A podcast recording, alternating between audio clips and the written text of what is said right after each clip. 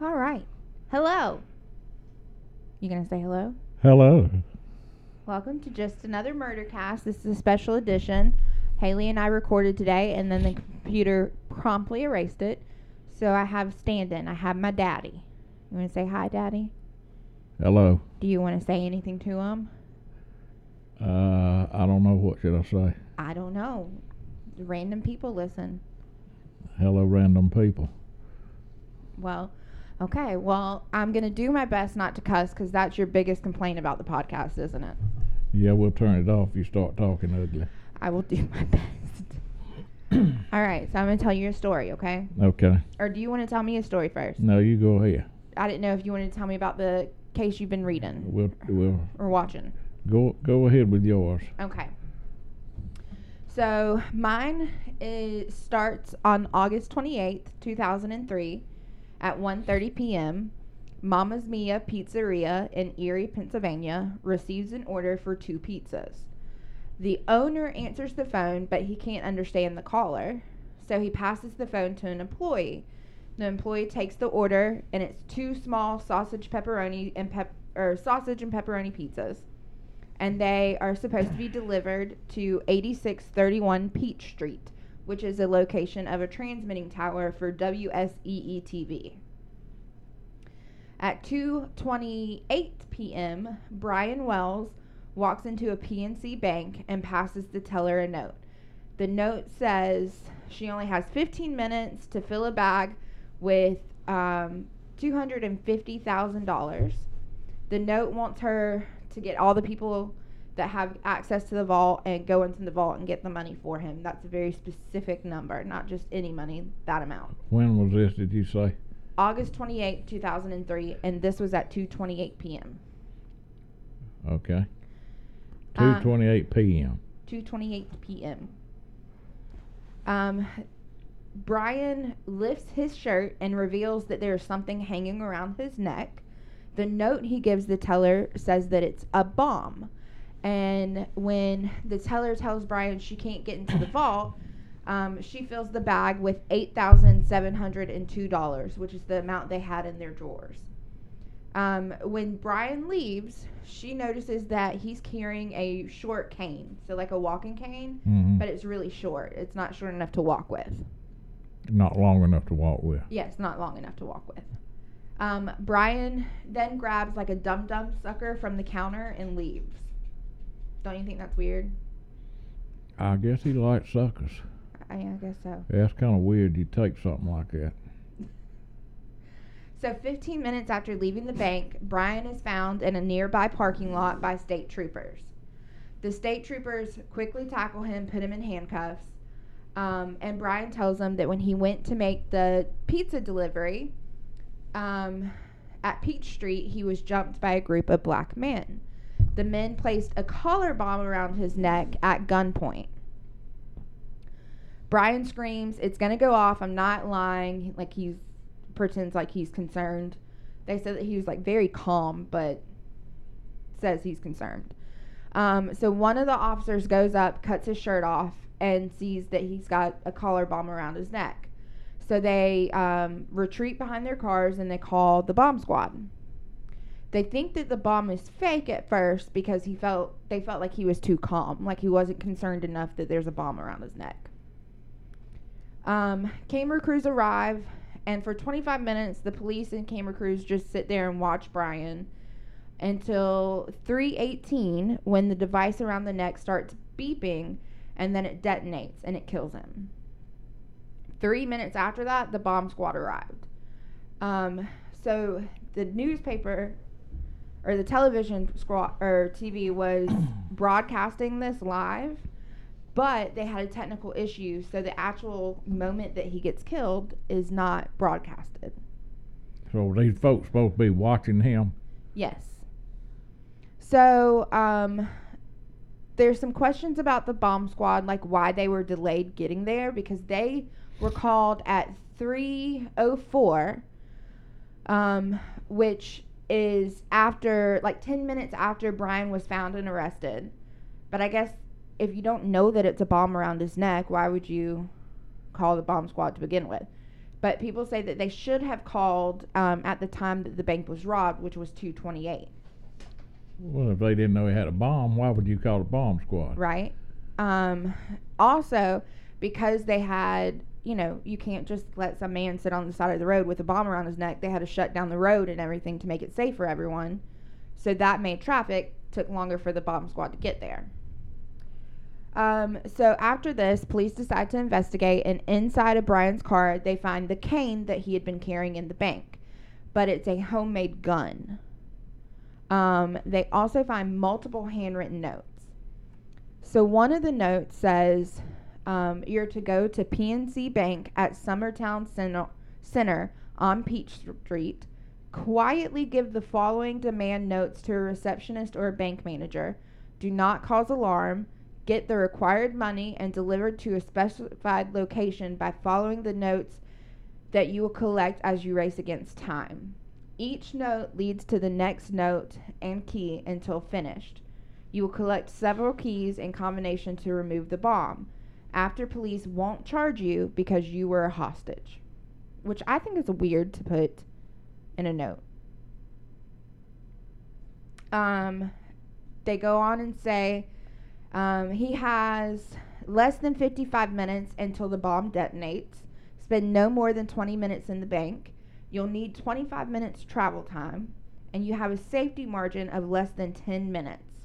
Use all remaining time to retrieve or obey and obey our instructions. You will gain additional time by following or by finding the first set of keys. As you follow our instructions, you'll be giving all keys and combinations after the money is received and safely counted. We will leave keys and combinations as you progress. If you delay, disobey, or alert anyone, you will die. It is your choice to live or bring death. If you do not obey and leave the bank without money, you will die. So will others. So he has like nine different handwritten notes that like one's supposed to be given to the bank manager, one's supposed to be given to the teller, one's supposed to be given to the receptionist at the bank. Like it's very detailed. Like nine pages worth of notes. I feel like it would take him a long time to just read all that to make sure. And he has 55 minutes to not only go to the bank, rob it, and then go to all these different places on a scavenger hunt. Did he give them any notes? He gave the bank teller a note when he got there. And that's how he asked for the money. So, um, they detail step by step what he's supposed to do. Police find after the after Brian left the bank, he was supposed to go to McDonald's. He went to the McDonald's and retrieved his next instructions. It's a two-page note which tells him to go to a wooden area only seven several miles away. Um, one thing that I read said that that was where Brian was arrested, but then I saw, watched a documentary and it said that they saw him driving and they made a traffic stop on him. And that made more sense because when you actually see like the footage of him, he's not in a wooded area. So please locate all the notes. They follow the instructions um, to two miles south of where they are to a small road sign. The next clue was supposed to be found in a jar in the woods. They find the jar, but there's no note. So they think that the individuals um, had been watching them, and then when Brian got arrested or killed, they retrieved all the notes so that they couldn't track him further, so that they couldn't like continue the scavenger hunt, I guess. So police go back to where things started, which is um, Brian's work, which is Mama Mia's Pizzeria. Um, the boss says Brian's a good employee. He's worked there for the past 10 years. He'd only been late once, and that was when his cat died. Um, he said it was the end of Brian's shift, but he agreed to do the pizza delivery anyways. Um, police then go to where the pizza is delivered. When they get there, they find shoe prints that match Brian's shoes, tire marks that match his car, but there's no other clues as to what happened when he arrived there. Um, of course, reporters have swarmed this area, but police have blocked off like the road going back to the tower. Um, so one reporter and a photographer with the Erie Times um, find that there's a house right at the end of the road, and there's a man standing on the front porch watching. Um, his property is right next to the tower, so they go over and meet him. His name is Bill Rothstein. His property backs up to the tower, so they ask if they can walk back there to get a better view. He walks them back there. They realize they can't really see anything, and then they leave. No big deal. So then we're going to fast forward to September 20th of 2003. Bill, the guy that was standing on the porch that they walked on his property, calls 911. He tells the dispatcher at 8654 Peach Street in the garage, there's a frozen body. It's in the freezer. So they ask him, or he tells them that his ex girlfriend is there. Her name is Marjorie Diehl Armstrong, that she killed this guy. They need to arrest her. Um, one of the cops actually knew Bill, and so Bill went to the police station and they interviewed him there while they also went to his house to investigate. So Bill tells him that um, in mid August, um, Marjorie called him and said um, that she'd killed her boyfriend, James Roden. They had a dispute over money and she ended up killing him. She asked um, Bill to help remove the body and clean up the house, and in return, she paid him $2,000. So Bill tells police that he went over, he helped, um, he melted down the 12 gauge shotgun that she had used, but he couldn't bring himself to do anything with the body. Like he couldn't chop it up, he couldn't dispose of it, he didn't know what to do. He keeps James in his freezer, James in the freezer for five weeks, and then he decides to call police. He said that the stress from all of this made him consider committing suicide. He even gave them the suicide note that he had wrote um, the very start of that note reads, This has nothing to do with the Wells case. So Marjorie's arrested for the murder of James. She ends up pleading guilty but mentally ill in January of 2005 and is sentenced to 7 to 20 years in a state prison. Since Bill was cooperative with police, um, he showed like he took them on like a tour of her house and his house and to show them where everything was. And since he was cooperative, he got to stay out on bail until his trial was set to start. So, Marjorie is well known to police. When she was only 35 years old, she was acquitted for killing her then boyfriend, Robert Thomas. She shot him six times, but claimed it was in self defense, so she got, a, you know, she didn't have to spend time in jail. Four years later, her husband, Richard Armstrong, goes to the hospital with a head injury and he dies there. Um, they never sent um, it to be investigated, so they don't know how he got his head injury. Um, and she wins the settlement against the hospital, or she sues the hospital and wins the settlement against him. So she gets some money from that. Um, but and she had one other boyfriend who committed suicide after they broke up. So she was not one to date because you ended up dead when you were done. Mm-hmm. Um, so police still don't have anything concrete on the Brian Wells case. Um, so a year later, which is August 27th, 2004, the FBI released a profile for the collar bomber, and asked that the public take the information to see if they know anyone that fits the description. It says while you may know collar bomber, you may ha- not have personal information that he can be violent or is even the type of person to be co- become involved in a crime like this. Many criminals hide their dark sides from their family and friends. Perhaps the person you know with the personality trait and character, or perhaps the person you know with the char- personality traits and characteristics we talked today, um, just does not look like the type of person capable of committing this crime. It's important to note that the ex- exhibition of one or more of these behavioral characteristics alone are not indicative of one's involvement in a crime. These behavioral characteristics are being shared with the public so that um, they may be sensitive to him and bring forth any information. So, this is the FBI's official statement on what they believe that the collar bomber is like. Um, they say that the use of scrap metals, in addition to um, the use of the inexpensive store bought materials, suggests that he's frugal. He saves scraps of various um, materials in order to reuse them later. He might be referred to as a pack rat. He has the ability to work with wood, metal, wiring, and plastic. He's comfortable around power tools. He's thought of as mechanically inclined. He would have access to an area where he could spend extended periods of time working alone. Um, he's the type of person that takes pride in building a variety of things and spent a great deal of time in the planning and construction. Um, they think that he was probably like a shop type of person from the time he was young. Um, they say that all of his things are over engineered and they're deceptive in their design on purpose. For instance, it wasn't just a bomb, it was a collar bomb, and it wasn't just a gun, it was a cane that was made into a gun. Um, they also think that he attempts to direct others to do what he wants them to do.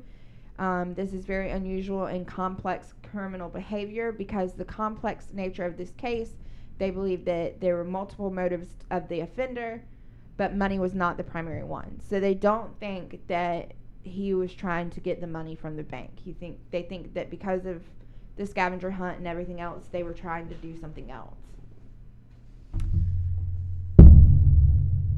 What are you doing? Throwing stuff away. Yeah. All right. So these are pictures of the collar bomb, pictures of some of the notes, the scavenger hunt, and all that. That was all released to the public so that the public may be able to see um, some of it and say, you know, like maybe they've met somebody that was working on it, they saw it somewhere, something about it would be familiar to them but you can see those notes are very they're very long and wordy. Not something that you would give to not what i would think that you would give to someone to tell them to rob a bank. No, it's pretty. It's pretty long. yeah. And there's nine pages. It's not just those notes. There's there's nine pages of them handwritten. And every time they made it to like a stop the pages were you know sh- like two pages of handwritten stuff too um, so police finally get a break in this case in April of 2005. A state police officer um, reports that Marjorie confessed that Bill's suicide note was a lie. Just put there. Was a lie, and that James's murder was related to the bomb, collar bomb plot. So Bill that had James in the fr- freezer, and Marjorie was arrested for it. She says that it had to do with the. Collar bomb. Um, but she wasn't involved with the case. But she was aware of the plot, but she didn't have anything to do with it. She did admit that she gave the kitchen timers used in the bomb uh, to Bill. She was close to the bank robber or to the bank at the time of the robbery, and she even told them that Brian was in on the plan from the beginning. So police now know that what she's saying is true because they had not released to the public that there were kitchen timers used in the creation of the bomb. And also, there were two, and she said that she'd given him two. So, investigators then meet with several of informants that claim that Marjorie had been more involved that she wanted, than she wanted police to believe. These informants were women that were in the prison system with her, which I'm not big on, you know, them getting to testify against her for time, you know, they get some time off their sentence because I feel like people will lie. But yeah, they will. but these ones did not I don't think they got anything for it. I think they testified against her, but they didn't get anything for it. One of the inmates even keeps notes, like handwritten notes from the conversations that she'd had with her. Um, and Marjorie knew it, had watched her make these notes. So she basically was just bragging the entire time. They tell police that Marjorie admitted to helping measure Brian's neck for the collar bomb, collar bomb, and that she openly admitted to killing James because he was going to tell about the plot. So basically, Marjorie's story is that Brian was in on it, that he wasn't just a victim. So in late 2005, a man um, comes forward and says that his brother in law has been speaking about the plot as well, has been like bragging about it. And so he turns his brother in law in. His brother in law is Kenneth Barnes. Kenneth is already in jail on drug charges, but when police go and talk to him, he quickly takes a plea deal. He gives a full account of the plot, but he gets a reduced sentence. You know, the first to squeal gets a lighter sentence. Kenneth tells them that Marjorie was behind the entire plot. She wanted money from the bank in order to pay Kenneth to kill her father. Her father had a lot of money and she was set to inherit that money when he passed, but she believed that he was spending too much of it on frivolous things, like he gave the neighbors money when they needed some, and she didn't like that. She thought he was wasting her inheritance. Um, so she was going to pay Kenneth to kill her dad, but needed money to pay Kenneth. Um, he also claims that Brian um, got involved because he frequently brought or bought crack cocaine to give to a hooker in exchange for sex. but soon falls into debt with the dealer and needs more money to pay the dealer off. So on February 10th of 2006, federal agents um, meet with Marjorie and her lawyer. They say that they have enough evidence against her to indict her. She cusses out the agent, she cusses out the lawyer, she slams her fist on the table. She just is not happy. But she doesn't stop talking. So she takes um, the agents on a drive and points out where she was at during the robbery, as well as several other places that were involved with the robbery. Um, after she's given them like details of how everything is, um, she tells them that she's not going to talk to him anymore. She wants immunity. Um, but by then it's too late. You know, so many people had already come forward and said that she was the mastermind, so she's going to get charged. So, July 2007, the U.S. Attorney um, Mary Beth Buchanan holds a press conference. She says that not um, not only was it just Marjorie and Kenneth involved, but also James and Brian. She tells um, the press that Brian had agreed to wear what he thought was going to be a fake bomb and rob the bank. Um, he was told to go on the scavenger hunt to fool the cops in case he got caught. Um, that the um, law enforcement would believe that he was following the instructions to remove the collar, so he didn't think he would get in trouble. That's why they put those instructions in detail for him. Um, but when Brian arrived at the TV tower where he was going to deliver the pizza, he finds out there that he's been double crossed, that the bank or that the bomb was real. Um, he tried to get away at that point, but they held him at gunpoint. So, September of 2008, Kenneth pleads guilty to conspiracy and weapons charges involved with the collar bomb plot. He receives 45 years, but agrees to testify against Marjorie to have his sentence reduced. So, April tw- or no, October 12th, 2008, Marjorie's trial begins. It had been delayed because she was found unfit to stand trial seven separate times due to her mental disorders. So they find her crazy seven times, but finally on the eighth, they decide that she can stand trial. So many people testify against her um, saying that they saw her several places involved with the plot, and one of those places was the gas station. Um, she was at the payphone at a gas station, and it was the same payphone that was used to make the call for the pizzas. Um, October 26, 2008, she decides she's going to take the stand. Um, she yells at her lawyer, That's a stupid question. She tells the prosecutor, If this is the kind of evidence you have against me, I'm telling you this is a pitiful case. It's more than 50 times that the judge has to tell her um, to stop and cut her off for her outburst. So I don't know why she would even take the stand because it didn't do her any good. No. Um, she claims during her testimony that um, she had never met Brian Wells, that she had only heard of him when she saw him on the news, um, it takes the jury 11 hours to come back and find her guilty of armed robbery, conspiracy, and using a destructive device um, in a crime of violence. But Brian's family, through all of this, maintains his innocence. They claim that he's unaware of the plot, he was forced to participate. His neighbor or his uh, landlord tells police that he was super nice, that he would never do anything like this, and he loved scavenger hunts, and said that was why they chose to do a scavenger hunt with him, that they had been watching him. Um, uh, the FBI when they attempt to complete the scavenger hunt that Brian was supposed to go on, they find that the time given was not enough and that the bomb itself was rigged so that any attempt to remove it would detonate. Also, um, when they decided to remove the bomb from Brian's body, they weren't sure if a secondary device was going to go off. They ended up decapitating Brian in order to get the bomb off. so his family's not happy about that. Um, during one of Kenneth's interviews about the case, I don't know if it was while he was on trial or if it was a deposition or just like him talking to police. He claims that the day of the robbery, Brian makes the delivery, places the pizza on the back of a car, and is waiting to be paid. Um, that was when they surprised him with the bomb. He claims that while Brian was in on the plot, he was not aware what day it would happen, so that was why Brian was wanting to get paid because his Brian's family said, why would he wait for money if he knew he was going to rob a bank? Um, and, but Kenneth says that he didn't know when, so they surprised him.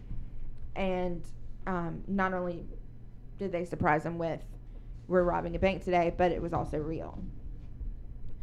A retired FBI criminal investigator believes that Marjorie is not capable of planning this complex of a plot that she's smart, but she's got a lot of mental problems. And he doesn't think that she can be the mastermind, but he thinks that Bill, remember Bill? Yeah. Okay. That Bill's the mastermind. Um, he believes that whoever was in charge did not care about the money, that the mastermind just wanted to craft a like a puzzle. So that was what the bomb was, a puzzle and a scavenger hunt, just something fun for him to do. He didn't actually want the money. He even references the collar bomber profile that the FBI put out, saying that the person would take pride in building things, and he thinks that you know that's what that's why they think it was Bill. Um, so a documentary is made about this. While they are filming the documentary, um, a prostitute comes forward by the name of Jessica Hoopsick. She admits that Brian was a client of hers, and that what like they they had an abnormal relationship. I don't know how you have an abnormal relationship with a prostitute, but like she t- he took her places, um, like to doctor's appointments and things like that. She claims that she was approached by Kenneth, who asked her to find a gopher that could be scared into robbing a bank. So find us someone that we can scare into robbing a bank for us. She um, gives them Brian's name in exchange for $1,500. She says that Brian's not aware of the plot in any way, shape, or form, that she just turned him over to Kenneth. Um, and she she wants it to be clear that he was not involved. He never agreed to it. But it should be noted that after the murder of Brian, she gave birth to a child, and they believe that Brian is the father of that child. So investigators think that she was just trying to clear his name so that his child didn't think that his dad would rob a bank. Right. Um, so there's one person we haven't talked about yet. His name is Floyd Stockton. Floyd lived with Bill at the time of the bank robbery, but he moves out of Bill ho- Bill's house the next day because he thinks that there's you know too much stuff going around the case. Floyd had been wanted for rape at the time of the murder. He had been wanted for rape at the time of the murder for um, raping a disabled teenager. He was supposed to testify against Marjorie in court, but ended up needing open heart surgery, so he wasn't able to. Um, but he said that he was the person that put the bomb around Brian's neck. He also said that Brian was in on it and that Marjorie was the mastermind. Um, there are so many different people, like different agencies that were part of this case because the FBI because they robbed the bank, the state troopers because it was in Pennsylvania, and then the ATF because it had a bomb. And so there were a lot of things that got missed when they were investigating. So one one of those things was a blue Astrovan. Police, when they were doing the scavenger hunt, um, got to one of the stops along the scavenger hunt they said that a blue Astro van appeared to be approaching them, saw them, stopped, turned around, and went the other way. They thought that it was suspicious, that it was possibly related to it, that maybe the person was coming to get the um, the notes and things that were in the jar.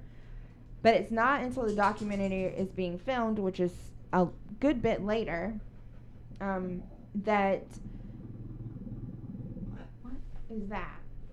That they notice um, the guy that makes the documentary is um, videotaping Bill's house, and there's a blue Astro van sitting in the driveway of the house. Mm-hmm. When he shows that footage to an officer, the officer says that that's the same van without a shadow of a doubt that came. So you had the the women from jail that testified against Marjorie, um, and the one that took the notes. She attempted to have those notes turned over to the FBI as soon as she took them, but they never made it to them, or it took them a while to, at least for them to get it. Somehow they ended up in a desk at the jail in a folder marked stitch letters or snitch letters. So instead of turning them over, they just put them in a desk. Um, also, when Marjorie was on trial for the death of James, um, she tells reporters that Bill is trying to frame her. She also tells them that Bill should be found guilty of the Brian Wells case, but no one ever follows up on it. And that was before they knew that it was related. So Brian Wells died August 28, 2003 from the car bomb. Marjorie dies April 4th, 2017 from cancer while she's in prison. Kenneth Barnes dies while he's in prison June 20th, 19 or 2019. And then Bill never got sentenced. He died July 30th, 2004 because he had cancer. In 2011, a movie came out 30 minutes or less. Have you ever watched that movie? No. So, 30 minutes or less is a story about a pizza delivery man that's forced to rob a bank wearing a bomb vest.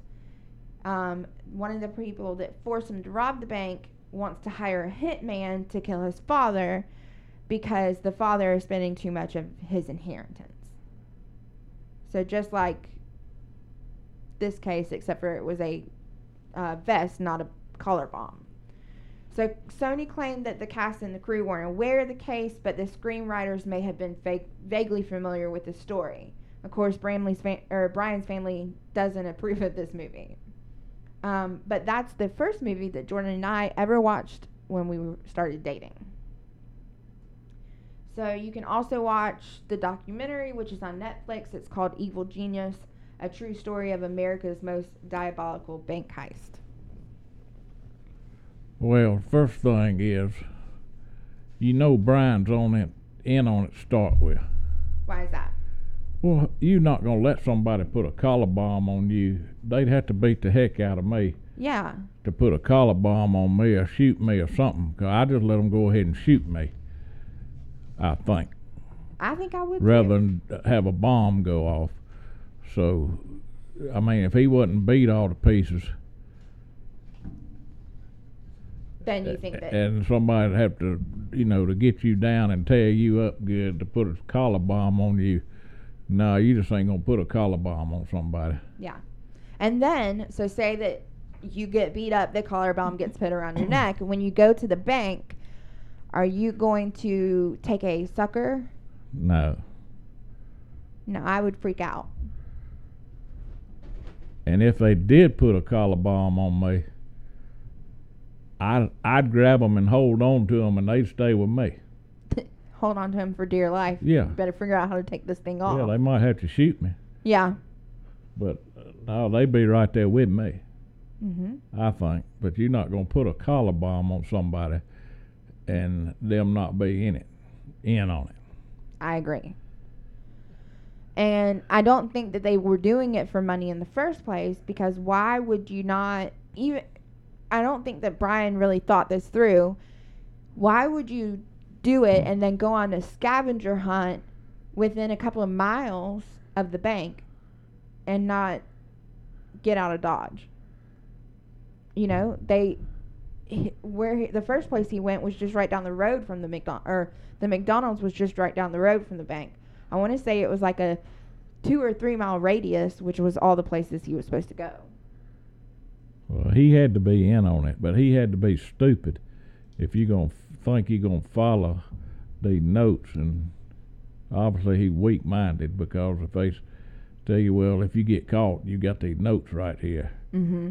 saying that you wasn't, you know, you having to do what they say. Also, wherever he was supposed to have met the, to deliver the pizza, there should have been signs of a scuffle there. Yeah. I don't know for sure that there was or not. So that you could see his shoe prints and his tire prints. But th- they ought to be signs of a scuffle. You'd have blood somewhere from where they knocked well, me uh, out. even if they didn't knock you out, I mean, uh, uh, the initial little thing, somebody, you know, I mean, they may come up and talk to you normal, and then and then pull a gun on you and tell you. But I think there would still be just a, a little skirmish at least, and if not a, if not a, a real scuffle. Yeah. So you think at the very least too, he should have at least had been beat up in some way, shape, or form. Well, they had beat me up. Yeah, I, I would have to be beat up. The gunpoint's not going to do enough. You're just putting a bomb around my neck to kill me later. Why would just go ahead and do it now? Yeah. I'd rather you kill me now than the bomb go off and me hurt somebody else. So it really wasn't that. It wasn't that great of a plot, in my opinion. No. And I guess they got away with it for a period of time. But I think the fact that you say that they didn't nobody nobody checked that Astro van or whatever it was. That should have been checked. Mm-hmm. And And it was on TV too, where she admits that Bill should have been charged with Brian Brian's case, where before all they had I forgot to tell you this too, when Bill was going through and showing how he helped get rid of James's body or move the body and everything. They asked him why his suicide note said this has nothing to do with the Wells case. right. So Bill claims that because he thought that they would get concerned with it having to do with the case because it was right next door to where the pizza was delivered. And that he's like, so I, I didn't want y'all to think that it had something to do with it. Well, if Bill was going to kill himself, why would he care? Right? He'd be dead. It he, wouldn't matter. He wouldn't care whether they thought what it had to do with. If you figuring to kill yourself, why Yeah. would you worry about what they thinking? It, yeah, to me, I wouldn't think it would matter. So who do you think was the mastermind? Do you think it was Bill or do you think it was Marjorie? That woman? You think it was the woman? Yes, the woman that always causes all the problems. See, I think it was both of them. Well, it could have been, but the woman, pro- they were all weak-minded, and she probably told them to do it because the woman's always devious. Well, she was a devious woman anyway. Sh- They all are. She had already killed two people, Right. and then she was trying to get her father killed. Now, her father was still alive when the documentary was made. And I can't imagine having my child try to have me murdered for money. I mean, personally, I'd rather have you than money. Well, That's a good thing because there ain't no money. Well, that's that's okay. Um, but yeah, the dad's like, well, I didn't have much to do with her. She wasn't getting any of the inheritance anyways. It wasn't going to her. But I think that she wanted money because I think she was that type of person, and I think that Bill just wanted the like he just went along with it and was like, all right, yeah, I'll make all this stuff, but didn't actually care about getting the money. Well, yeah, it could have been more just to let's see if we can do it, get away with it with him. Yeah. But in reality, I feel like they could have gotten away with it if instead of doing the scavenger hunt, they had just let him. I even go back to where the pizza was delivered. They could have gotten away with it. I think the scavenger hunt was what what ruined it. Well, that's possible. I don't quite understand. Well, how many of these supposed stops has he already made before the police caught up with him? He had made one and was on his way to the second. Yeah. So it didn't take very long. because what I think it was 228 that he actually walked out of the bank, and then it was 328 or 318 when he got blown up, but they had been there for a while. It was 304 when they made the call to the bomb squad. So what 255 was when he was pulled over. Yeah, well, it sounded like he was gonna get caught anyway to me. Yeah. I, I I think there was no ifs, ands, or buts about that. I think he was stupid enough to think that he could get away with it because he had a note that said, what did the note say? Um,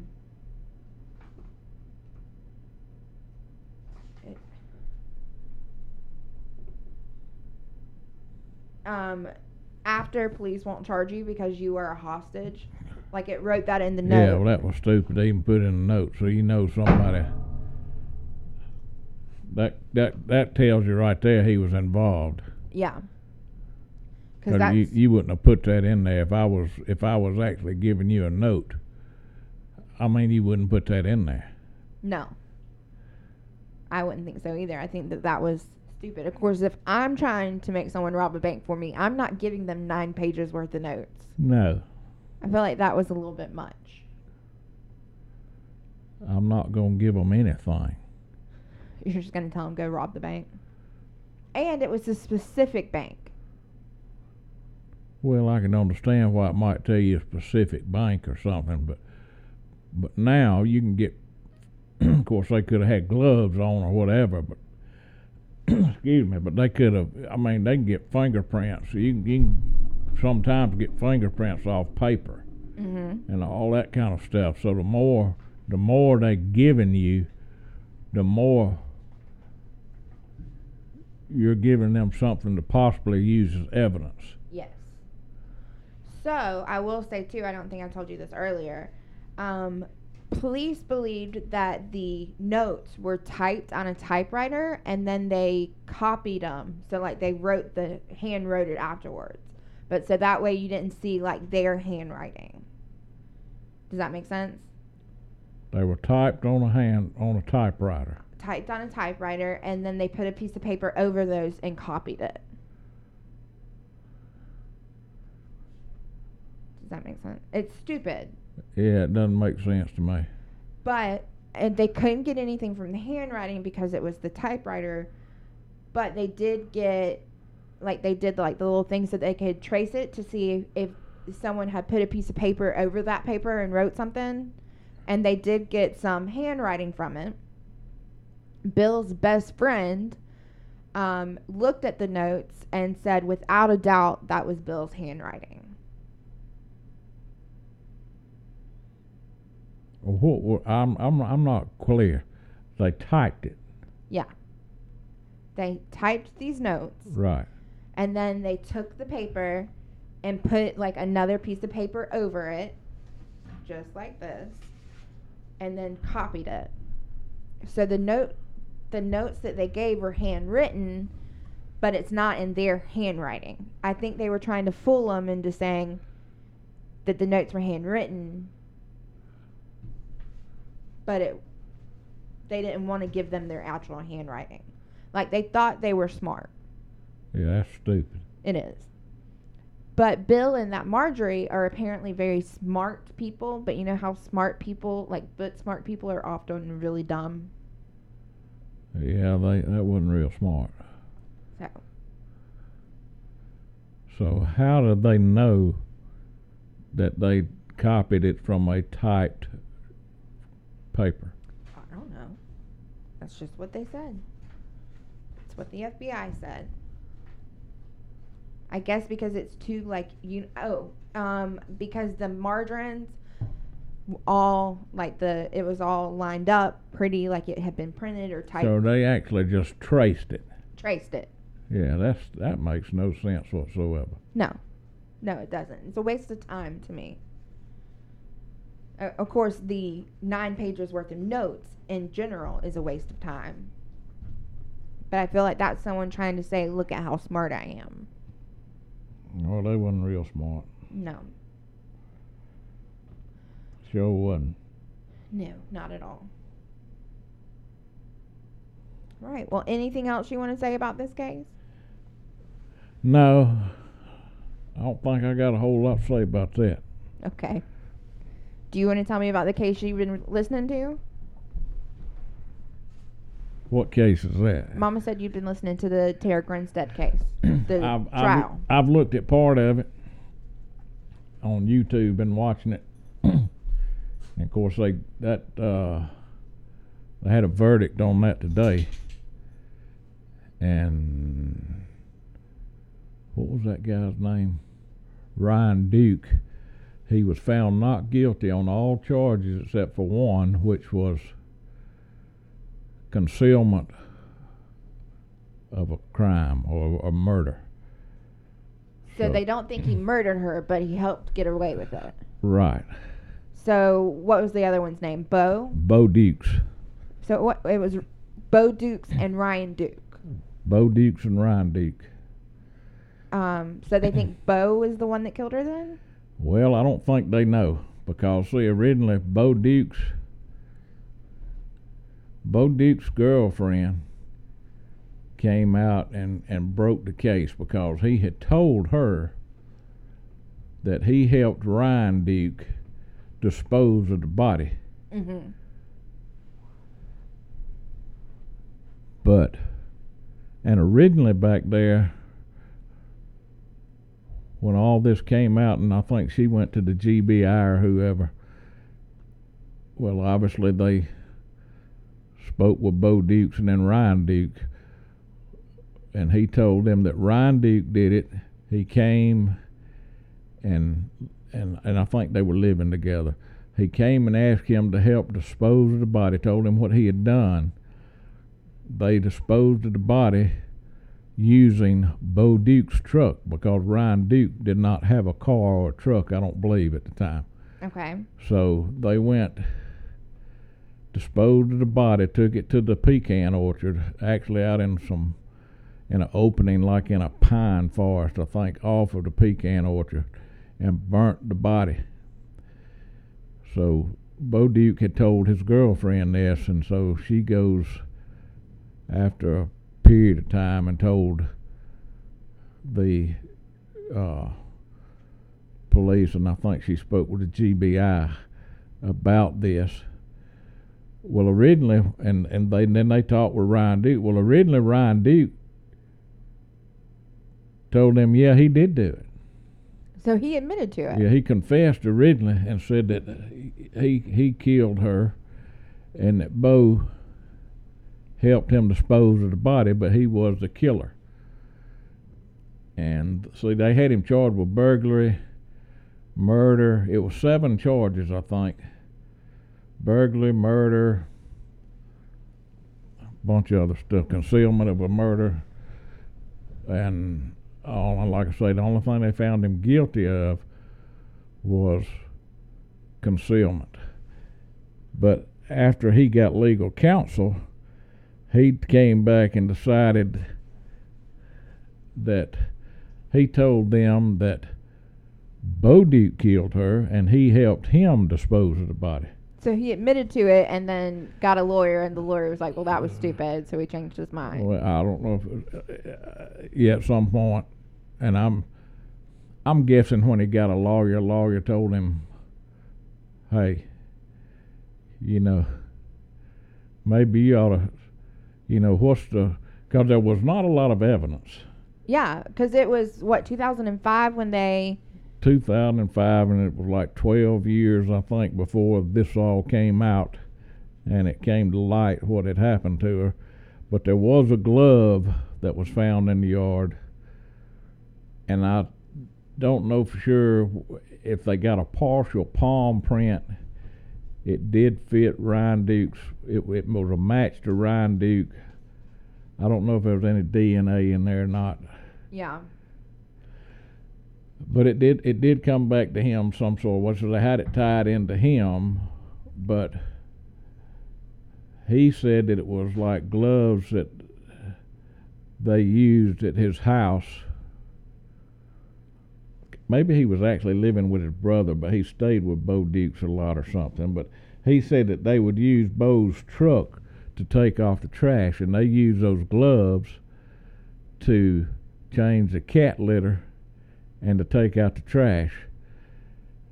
So they're saying the reason that the glove was at Terry Grinstead's house was because he would use Bo's truck to take the trash off with, so it just fell just fell out in the truck. And then when Bo went over there and hauled her in the truck Yeah. to the orchard, that that uh, it must have fallen out of the truck. I think's what they're saying. It fell out, flew So, out. yeah, something. so they're they're explaining. You know, they came up with a way to to to to to show and cast doubt, basically. You know, Yeah. that, yeah, well, that's it's it's plausible. Yeah, that that could have happened. Yeah. So I guess that the defense did a good job in casting enough doubt, and I and really, I think probably he he was the one that killed her because I would not go and say yeah I did anything. No. But now they had somebody who was a, and I didn't see all of it. He was a, like a psychologist or a crime analyst or something that would that was telling you how people will say yeah that they did things that they didn't do, and that does happen sometimes. But I don't necessarily believe it in this case because he actually took the GBI out there, showed them where it would have been in the orchard and and all. But there's not enough evidence there. So I can see how the jury came up with this to this conclusion. That they they were not. They they know he helped conceal the crime. Yeah. He admits that, But you can't prove that it was him. but you can't prove that you don't you don't know. You know he's saying Bo says he did it, and so now he's saying Bo did it. And I guess there just was not enough physical evidence in there to what physical evidence they did have. He was able to kind of explain away why it was there, and so I can't. I don't know that I can fault the jury and and say, uh, you know that that he did it. Now I'm cli- I'm inclined to believe that he he was the murderer because why would you admit to it?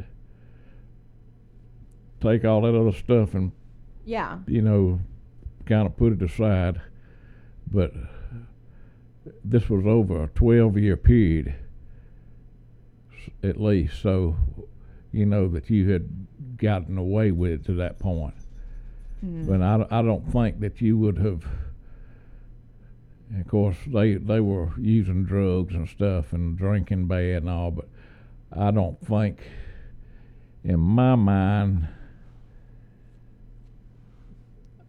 at that point in time, I don't know that you would just said, "Yeah, I did it."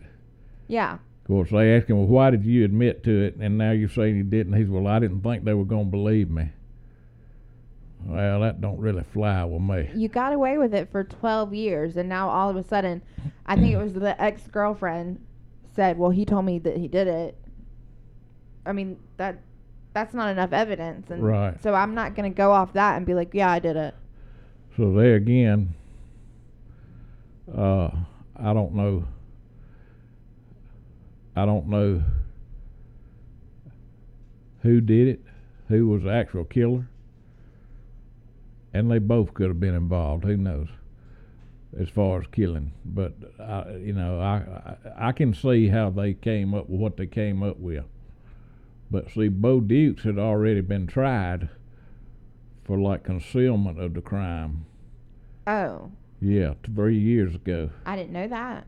Yeah, he's already been he's already been tried, so I think he got twenty five years or something for that. But now he also got in some other trouble back there that I really hadn't looked at because I, somewhere around uh, somewhere in, through there he was a fugitive. I guess he was out on bond or out, and he became a fugitive for a period of time, and supposedly uh, raped a, had two girls held up and raped one of them. And I don't know if all that was tried Yeah. with all this other not. So, Well, that fits with the Tara Grinstead case. well, he didn't do a whole lot to help himself if he was not the killer. yeah. So, So do you think they'll go back and trial him now for the murder? I, it depends. I don't know if they will or not. I, I don't look for them to, but I, I don't know. Yeah. Uh, I think that the unless some more evidence comes forward, I don't guess it would be je- double jeopardy because I don't guess he was tried for the murder. I don't know that to be a fact, but I don't guess he was ever tried for the murder. Yeah. Uh, but unless more evidence comes forward, I wouldn't look for him to to retry him and try to charge him with that because they pretty much have already put their eggs in the basket that he Right. helped conceal it. Oh yeah. He didn't kill it, and I think they believe. I think they actually believe that Ryan Duke was the killer. Yeah. So unless unless some unless some other smoking gun comes in somewhere, I think it'll just be the end of the case, and we'll always wonder until maybe there's a come to Jesus meeting and somebody really decides they're going to tell the truth Yeah. that that what what really happened. Now, so Ryan got charged or got found guilty on the concealing of the crime, but they haven't tr- sentenced him yet. I don't think he's sentenced, been sentenced yet. That that just that verdict just came out today, Mm. so I'm assuming the judge will. I don't I don't know when they'll have the sentencing. Yeah. Well, I don't. Hopefully, he'll at least get the 25 years too, because that's what Bo got, and that's what he was charged with, right? I think that's right. Now, did Bo admit to it? He admitted to concealing to help conceal and destroying the body, But not the murder. but yeah. not the murder. And Ryan's the one that admitted to the murder and then said, "Nope, just kidding." That's right. Um. Okay, so I have a serious question. If I murder someone, are you gonna help me hide the body? No, You're gonna turn me in. right. What if they needed murdering? Well, that's that's different. If they needed murdering, I'll murder them. Okay. Well, it, it won't be murder in my mind. It'd just be vigilante justice, I guess. Okay. So I have to have a real good reason, and I can't do it. I need to let you do it. It depends on the case. Okay. Well, I just want to know where we're at. But uh, yeah, that that was an interesting deal to me because so much time went by. Well, really, I think they could have gotten away with it if they hadn't have decided to talk about it with other people. And supposedly they had mentioned it to a couple of other people through the years, and they never really went forward with it. Do you think they didn't believe them? And I think a lot of it's because they didn't believe it. And I think that's one of the things that that helped this Ryan Duke out in his case because, uh, according to what the testimony that I saw and was able to hear, was Bo Dukes was he was more of an kind of a loud and braggart type person Yeah. and I think they, whether whether true or not, it was kind of like that he could he could lead Ryan to do things. Mm-hmm. You know, he was kind of like the, you know, he he could persuade him to do things maybe that, and Ryan was portrayed more as a, like a quiet type, a little more quiet type Yeah. and uh, now whether that's exactly correct or not, but that's the, the, I think the defense did a good job in in in kind of putting that into folks' mind. Yeah. Put And- that doubt in there. Yeah, and obviously did a good job because you know you you know the the the deal is you got to prove it within a Without a reason. without a reasonable doubt. You know. So they've so given it. they had a reasonable doubt. So Yeah. I, I can see exactly. That's a hard case to trial, anyways, because really, when it comes down to it, it's all, you know, basically someone said that they told him that they did it, so it's all hearsay. There's no real proof other than the glove, which, No, And then they didn't find any parts of the body on the orchard. They did find, a, I think, a couple of little small bone fragments. Oh, okay. They they sifted all that out, and I think they did find a couple of of, of bone fragments. Uh, so they obviously felt real comfortable with, and I don't know why you know two people would have come up and say, yeah, we burned her right here and did all this if you didn't. Yeah. But I mean, cr- crazier things have happened, I guess. But yeah, I think they found some bone fragments and that was not completely burned, and uh, did were able to say yes, you know, this is definitely her. Yeah. But it was uh, so much time had gone by, and you're going by by their own statement Yeah. and it it fit, but I don't know. I'm I'm inclined to believe that this Ryan Duke did do it because he confessed. Yeah, I feel like if you confess, that's a. That to me just seems that I'm really not going to confess unless I did it. No. But you know, there's people that have psychological issues, and I do know that they tell you always taught me in my training that a, a, a confession never stands alone. You got to have evidence to go with it. Yeah. and and there are people that'll come and claim that they, you know, there was a guy that one, claimed one time that he was the one that killed JonBenét Ramsey. But that's more like for notoriety, like he wanted to be And- known. Well, I think he was just an idiot. So there are idiots, but they know these guys were closely tied, and they were had, you know, they had the they had the ability and the means to do what was done. So, uh, and there, what was the motive other than robbery? Now, one point that they did bring out in the thing was See, Ryan tells them that Bo comes back to the trailer or wherever and says this is what his story changed to was Bo comes and tells him that he needs to help him dispose of the body. Okay. And Ryan's like, Well, I really didn't believe him and Bo goes back in and lays down or something and a little bit he asks him he tells him, Hey, I killed Tara and he's like, Tara who? Tara Grinstead. And he's like I need you to help me get rid of the body and but he goes and lays down if I remember what he said correctly. So then he comes back out or or Ryan goes in there and it's like he's going to sleep and he thought maybe he was asleep. But he goes back there and questions him.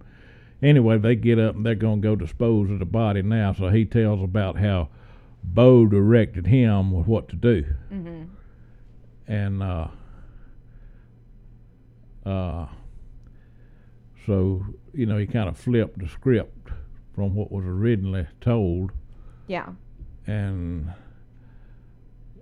and I forgot where I was actually going with this, but it was just it it, it changed.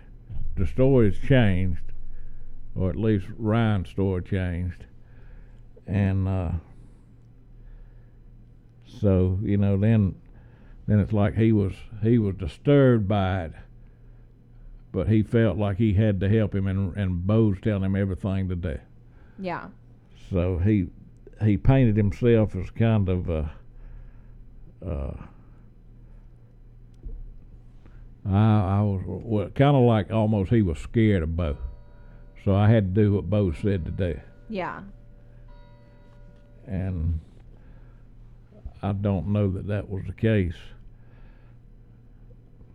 but I feel like I feel like they both had to be involved. Like I feel like they both had to go rob her because I have some pretty good friends, but I don't know that I would actually help any of my friends.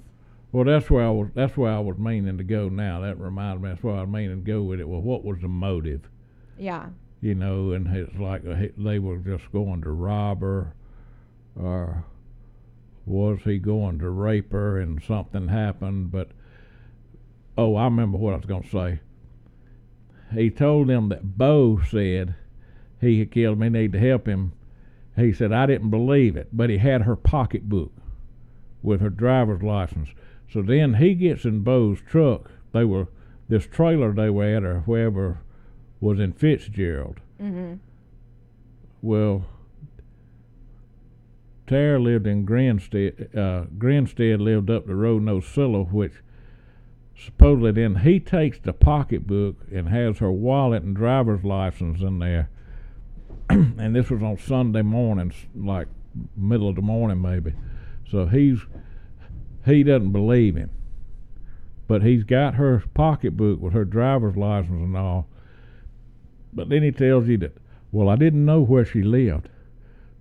So while Bo was back there laying down, I went and got in the truck, and he drove to Ocilla to go to check on Tara. But he didn't know where she lived. So he figured maybe he just, he's saying, I figured maybe he just took her pocketbook and didn't actually kill her. I thought maybe he had just stole her pocketbook. So how would he know how to go check on her? Well, he says he didn't really. He said, but it's not a big, excuse me, Mm-hmm. but he said it's not a big place. Wh- where she, he said I knew basically where she lived, but I didn't know exactly where she lived. So then supposedly he calls 411, stops at some little store and calls 411 and calls her house Yeah. to get her number. But he, I, if I understood him correctly, he said that the information just called the number, and I don't think she ever answered. Well, I know she didn't answer, but I'm, I mean, I don't, I don't remember if he said he got an answer because she did have an answering machine Mm-hmm. because there were recordings of the folks that had been calling, like her mother and some other people, and they were not able to get in touch with her, so they became concerned. but he says he called the house, obviously didn't get an answer, or the answering machine answered, or whatever. So he didn't feel r- real good, but he rode around for a little while and looked for her house. And I don't know if he knew would have known her car, how he would have known it was her house. Which that part made no sense to me. Well, Why didn't he just get her address off the driver's license? well, that's exactly what the what the the ADA who was trying the case Mm-hmm.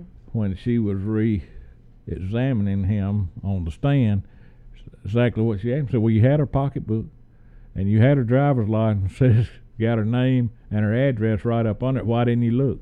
Yeah. You know, you could have looked. It's not a big place. You know, it had her address. Uh, you, you're admitting it's not a big place. He probably would have known the streets Yeah. had he looked and saw the street, but he didn't have a real good answer for that. Because he's just trying to get out of it. so that that really threw me to thinking this guy lying. Yeah. But I could have said I don't know where she lived, but I looked at her her license Right. and found out where it was, and, I wouldn't check. and I don't know if he or the defense, either one, because he he did testify, and I don't know if the defense didn't catch on to that or not. But the the the assistant district attorney did, and she's like, "Well, why didn't you? You had her pocketbook with a wallet. Why didn't you look on that?" I don't. He really did not have a good answer for that. Yeah. So Mm. That led me to think more so that yeah he's lying about some stuff Yeah. uh, but you know it's granted this this ain't the sharpest pencil in the box you're dealing with you know so Clearly. so he could have so uh, I- you know I can't I can't fault the jury I see that you know they just and it was a hard case to try but it was I can see how there could have been the a reasonable doubt in your mind to all those Yeah. things I mean, really, there has to be a reasonable doubt. I mean, you know that one did it. You just can't prove which one did it. but you that's right and it's and it's and as long as one kept throwing it on the other Mm-hmm. you know there's that there's that reasonable doubt Yeah. But we do know that they were both, by their own admission, uh, involved with disposing of the body. It kind of stinks because it's great for them to have closure because really you think about what was it her ex-boyfriend that people suspected for so long to have done it And so this is finally proof that he didn't do it. Her family finally has like they know what happened to her, but it kind of stinks because you know that one of them did it, but you just want to know which one. Well, it's one or possibly both. Yeah, I kind of feel like it's both. That maybe they both went in there. Maybe they didn't both mean to kill her. Maybe they didn't mean to kill her. One killed over the other, but I think they were both there. Well, they're saying, I think it's kind of led you to believe, I believe that, no, I didn't, you know, that, that they really, it wasn't meant, the intent was not to kill somebody there, Yeah, but she knew 'em. yeah. So, They can't. and if she's there and you're caught, her car was there, you should have figured she's there more than likely. It's late at night Yeah. or early in the morning. I don't know what the time frame was, and and so you know you gonna if if she's not gonna tell, you got to kill her. Yeah. Uh,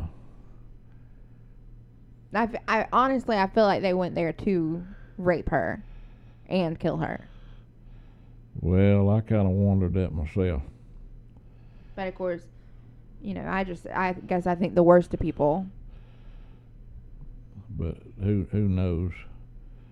Uh, only only two people know for sure. Yeah. And they're probably not going to tell us. Maybe not. There may be a jailhouse confession or something to come out one day. Yeah. Uh, if it if I got any conscience at all, it may may eat on them in a, for a while. It would eat on me. I don't think I could go 12 years with knowing that and not say something. Well, I don't I don't understand that either. You know, I don't. It's killing somebody. I mean, how could it not? Of course, they they're like at times it did. You know, it bothered them, and but some people don't have much of a conscience. No. No, some people don't. They weren't raised right. I- Well, all right. Well, anything else you want to talk about while we're here? I don't reckon.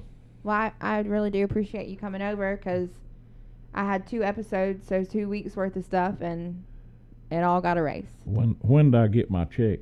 Um, as soon as we get a check for someone listening to this, we'll write you a check for it. Uh, I need to be getting that just as soon as possible. Okay. How much are you charging? Uh, that's that's neither here nor there. If everybody else know, you know what it is. Okay. All right. Well, thank y'all for listening. Haley will be back next week. Um, make sure you go to our website at www.justanothermurdercast.com. You can leave us a suggestion um, for a case. Follow us on Facebook, TikTok. Um, share us with all your friends because we've shared it to all of our friends. We can't share it anymore. Um, and anything else you want to say before you go? And if y'all like me better than you do Beth and Haley, uh, let us know. I'm sure you did. I'm sure you did too. You can you can start going live on Facebook again or or YouTube or something. We'll we'll get him his own podcast if y'all think he needs it. I'm trying to Mm. talk him into it. All right. All right. Well, thank you and bye.